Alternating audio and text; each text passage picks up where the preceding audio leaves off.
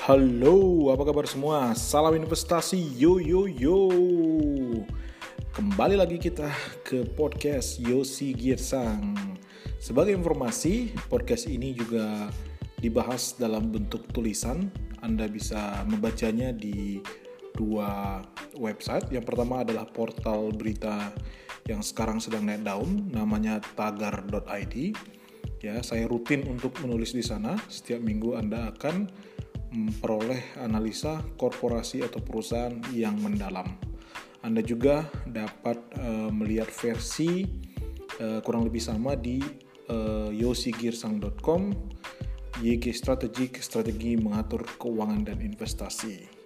Nah, kali ini kita akan membahas tentang PT Bumi Resources, TBK, atau disingkat Bumi, BUMI, yang seperti kita ketahui semenjak 19 Februari 2020 itu harganya jatuh ke level terendah yang ada di bursa efek ke level harga Rp50 per lembar atau saham gocap istilahnya.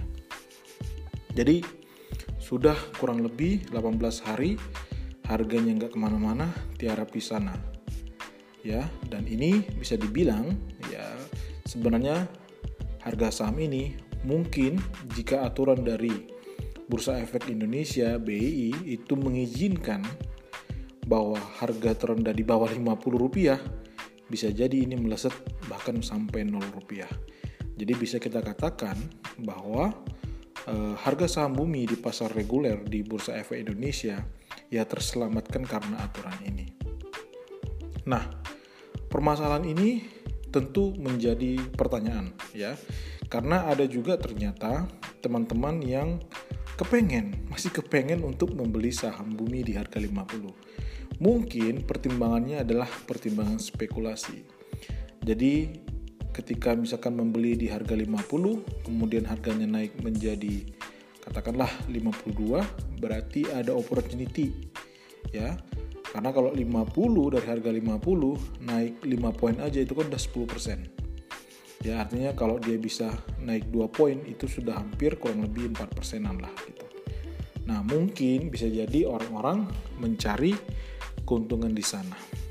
Nah kita balik dulu ke makroekonominya sedikit ya. Seperti kita ketahui 2019 itu laporan keuangannya Bumi hanya baru rilis sampai kuarter ketiga. Jadi kita saat ini base-nya bicara dengan kuarter ketiga 2019 laporan keuangan bumi. Yang full year 2019 belum keluar ya. Nah, posisinya adalah harga batu bara berjangka di uh, eh, ICE Newcastle, jadi tempat untuk uh, perdagangan atau bursa berjangka dari batu bara itu cenderung menurun. Ya, di mana di Januari 2019 levelnya sekitar 99 dolar Amerika Serikat per ton dan kecenderungannya turun terus which is di Desember 2019 itu levelnya sampai ke 66 dolar Amerika Serikat per ton.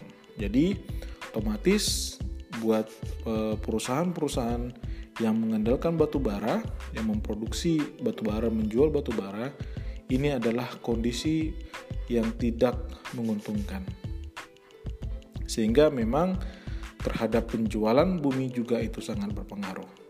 Di Januari 2020 ya itu juga sempat naik ke 75 dolar dan sampai awal Maret ini itu turun ke 62. Jadi situasinya belum membaik. Bahkan sekitar kuartal keempat 2019 Cina sebagai salah satu importir batu bara yang cukup besar dari Indonesia ya itu mulai memperlakukan pembatasan impor. Kenapa? Karena mereka sudah cukup banyak mengimpor batu bara dan punya stok yang cukup besar yang sudah menumpuk karena tadi di sepanjang 2019 mereka banyak mengimpor sementara mungkin yang dikonsumsi lebih rendah dari perkiraan sebelumnya. Nah, balik ke pertanyaan di awal untung gak sih kalau kita beli saham bumi di 50 jadi mungkin ada yang berspekulasi. Ya at least naik 2 poin atau mungkin naik 5 poin saya udah untung 10% nah ini yang kita harus hati-hati ya kita harus hati-hati. Pertama itu kita lihat dulu kenapa dia bisa 50 ya kenapa dia bisa 50 ya memang ini perkaranya Bumi Resources semenjak tahun 2007 itu ada peningkatan hutang yang luar biasa. Ya. Jadi kalau kita bicara di tahun 2007 ya, di tahun 2007 sebenarnya utang bumi itu ya di laporan liabilitasnya dia di laporan neraca itu hanya sekitar 7,9 juta miliar dolar ya. Dan dia punya obligasi wajib konversi sekitar 168,7 juta dolar. Oke nah angka ini naik terus di 2008 langsung menjadi 1,08 miliar dengan obligasi konversi 101 juta dolar AS di 2009 menjadi 2,3 miliar dolar pinjamannya atau utang berupa pinjaman. Bahkan di 2010 itu lebih tinggi lagi 3,6 miliar dolar Amerika Serikat. Jadi memang ada peningkatan yang terus-menerus. Ya, yang mana persoalan utama adalah di 2009 yaitu e, Bumi menerima pinjaman dari China Investment Corporation CIC ya melalui anak usaha uh, eh, CIC Country Forest senilai 1,9 miliar dolar Amerika Serikat. Nah, masalahnya adalah itu akhirnya gagal bayar. Bumi mengambil utang yang cukup besar, namun sayangnya dia tidak mampu membayar. Nah, sebagai gambaran, posisi kas bumi per September 2019 ya, setelah semua arus kas dari operasi disatukan dengan arus kas investasi disatukan lagi dengan arus kas pendanaan atau financing dan dibandingkan dengan awal kasnya di akhir kas itu hanya 64,1 juta dolar AS atau sekitar 902 miliar ya. Mungkin buat perusahaan kecil ini besar. Tapi yang menjadi masalah adalah ada liabilitas jangka pendek atau kewajiban yang harus dilunasi oleh bumi atau bumi resources dalam 12 ke depan ya. Dalam 12 ke 12 bulan ke depan ya itu sekitar 1,1 miliar dolar Amerika Serikat which is itu sebesar 15,4 atau 15,5 triliun rupiah. Artinya kemampuan bayar bumi cash yang tersedia tersedia itu adalah hanya 5,8% dari kewajibannya. Ya, seperti biasa, biasanya parameter ini juga salah satu yang kita lihat berapa cash yang dimiliki oleh perusahaan, mampu nggak perusahaan untuk membayar uh, kewajibannya, liabilitasnya dalam jangka pendek tadi. Gitu. Ini masih di luar uh, utang jangka panjangnya bumi. Ya. Jadi untuk jangka pendeknya aja yang akan jatuh tempo uh, mulai dari kuartal 4 2019 sampai ke depannya kuartal 3 2020 itu sekitar 15,4 triliun. Ya. Nah, tentu itu nggak cukup, ya. Dan memang kalau kita lihat di laporan arus kas, Bumi sudah melakukan dalam kuartal ketiga sampai kuartal ketiga sudah melakukan pembayaran pinjaman sebesar 1 triliun atau 77 juta dolar Amerika Serikat. Nah, flashback lagi tadi ke cerita bagaimana adanya peningkatan hutang bumi, inilah yang menjadi persoalan.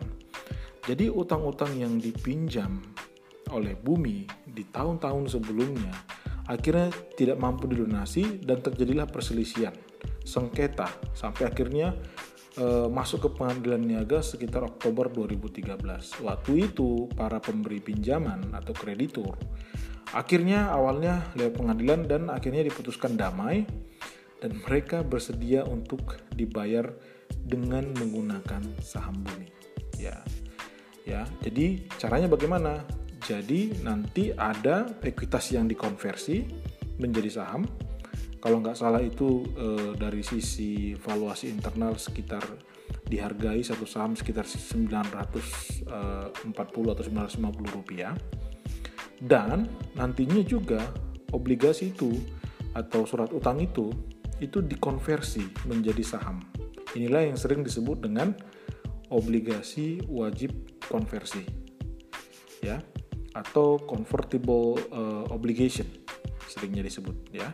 Atau hmm, Jadi simpelnya begini, um, obligasi itu uh, dibayarkan biasanya sih ya biasanya biasanya ini obligasi jangka uh, pendek atau menengah dan itu dibayarkan dengan uh, bunga yang lebih rendah dengan cash yang lebih sedikit tapi sebagian laginya dibayarkan dengan saham atau dikonversikan lah. Nah, rate-nya pada waktu itu adalah eh, sekitar 940 atau 950 rupiah. Nah, kalau kita lihat dari laporan keuangan bumi, ya semenjak tahun 2018 itu bumi sudah eh, melanjutkan lagi memberikan obligasi wajib konversi. Dan total ya dari Mei uh, sorry dari Mei 2018 sampai Februari 2020 total saham baru yang diterbitkan karena dikonversi dari obligasi wajib konversi tadi itu sekitar 1,7 miliar saham. Dan yang paling besar konversi itu terjadi di awal tahun ini which is itu di 28 Januari 2020 sekitar 1,5 lembar saham. Yang mana tadi kan saya bilang konversinya kan di harga 900 lebih ya 940 rupiah. Namun pada waktu itu pada waktu terkonversi di 1,4 miliar ini di uh, eh, 28 Januari harga saham bumi itu hanya 57 ya bayangkan Anda seorang kreditur yang awalnya konversinya adalah di harga 900 Masalahnya harga saat itu adalah harga 57. Apa yang terjadi? Ya begitu saham itu dikonversi dan diterima oleh kreditor tadi, tentu akan ada aksi jual. Itulah kenapa saham bumi langsung jatuh dari 57 ke 51 rupiah. Langsung drop. Nah, ketika dilanjutkan lagi pemberian eh, konversi sahamnya, obligasi konversi tadi, di 18 Februari sebesar kurang lebih 136 juta lembar, saham bumi akhirnya dari 51 rupiah tiarap ke 50. Gila.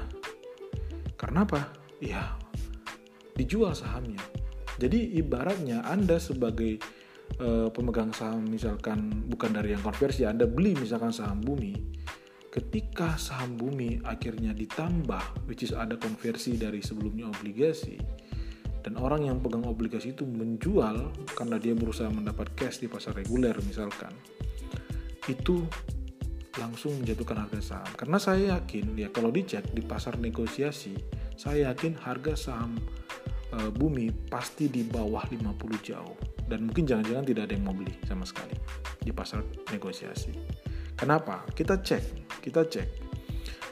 Di laporan keuangan kuartal ketiga tersebut, kalau kita cek ekuitas dari bumi, itu uh, ekuitas berupa uh, yang dapat didistribusikan kepada pemilik entitas induk kepada pemegang sahamnya itu berupa defisiensi modal atau minus 124,6 juta dolar AS. Jadi minus. Jadi per lembar saham itu book value itu minus di bawah nol. Anda bisa bayangkan di bawah nol. Makanya saya bilang tadi, kalau harga sahamnya 50 itu hanya karena semata-mata selamat dari aturan harga saham terendah. Sebagai ilustrasi, ya, tisu, tisu selembar yang sering Anda pakai untuk mungkin habis makan gitu ya. Ada beberapa merek itu yang uh, bentuknya persegi panjang. Itu biasanya per pak kalau kita beli di online itu sekitar 10.000 sampai 15.000. Bilanglah, katakanlah 10.000 ya dan isinya biasanya sekitar 280 lembar per paknya dalam bentuk persegi panjang tadi. Jadi kalau kita bagi 10.000 dengan 280 per lembar tisu tadi itu masih seharga 35 rupiah. Sementara harga saham minus. Artinya tisu aja lebih mahal dari harga per lembar saham bumi. Nah dan bumi akan terus melanjutkan karena utang bumi masih besar. Saat ini pinjaman jangka panjangnya masih di level sekitar 1,4 miliar. Jadi bayangkan tadi memang turun dari 2010 sekitar 3, berapa tadi ya? Sekitar 3, bentar, saya cek 6 miliar sekarang menjadi 1,4 turun setengah itu membuktikan membutuhkan waktu sampai sekitar 9 sampai 10 tahun. Ya. Artinya dan itu diselesaikan hanya dengan memberikan obligasi paling besar, obligasi yang dikonversi ke saham. Nah, kebayang nih, setiap tahun nanti akan ada penerbitan saham baru, penerbitan saham baru yang diterima oleh kreditor dan dia mereka pastikan pengen dapat cash supaya mereka bisa mutar lagi duitnya.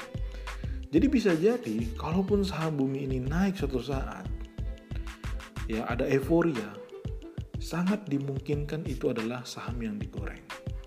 Which is saya sarankan hati-hati dengan ini karena pasti setelah itu akan banyak orang-orang terutama kreditor tadi yang memperoleh saham dari hasil konversi obligasi akan membuang karena mereka membutuhkan cash.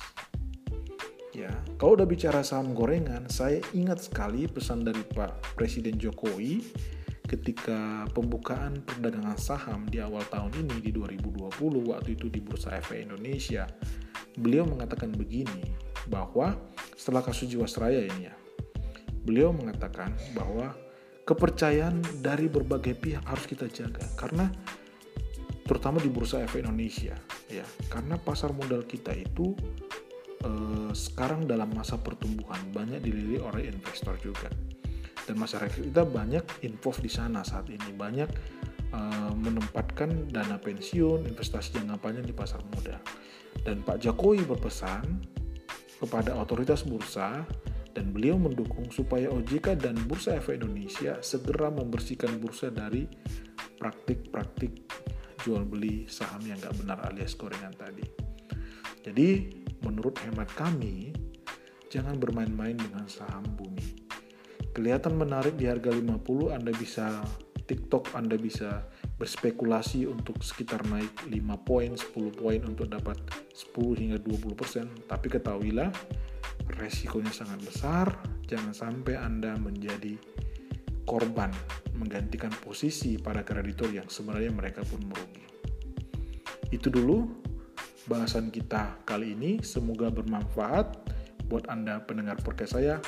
Sampai ketemu lagi. Salam investasi.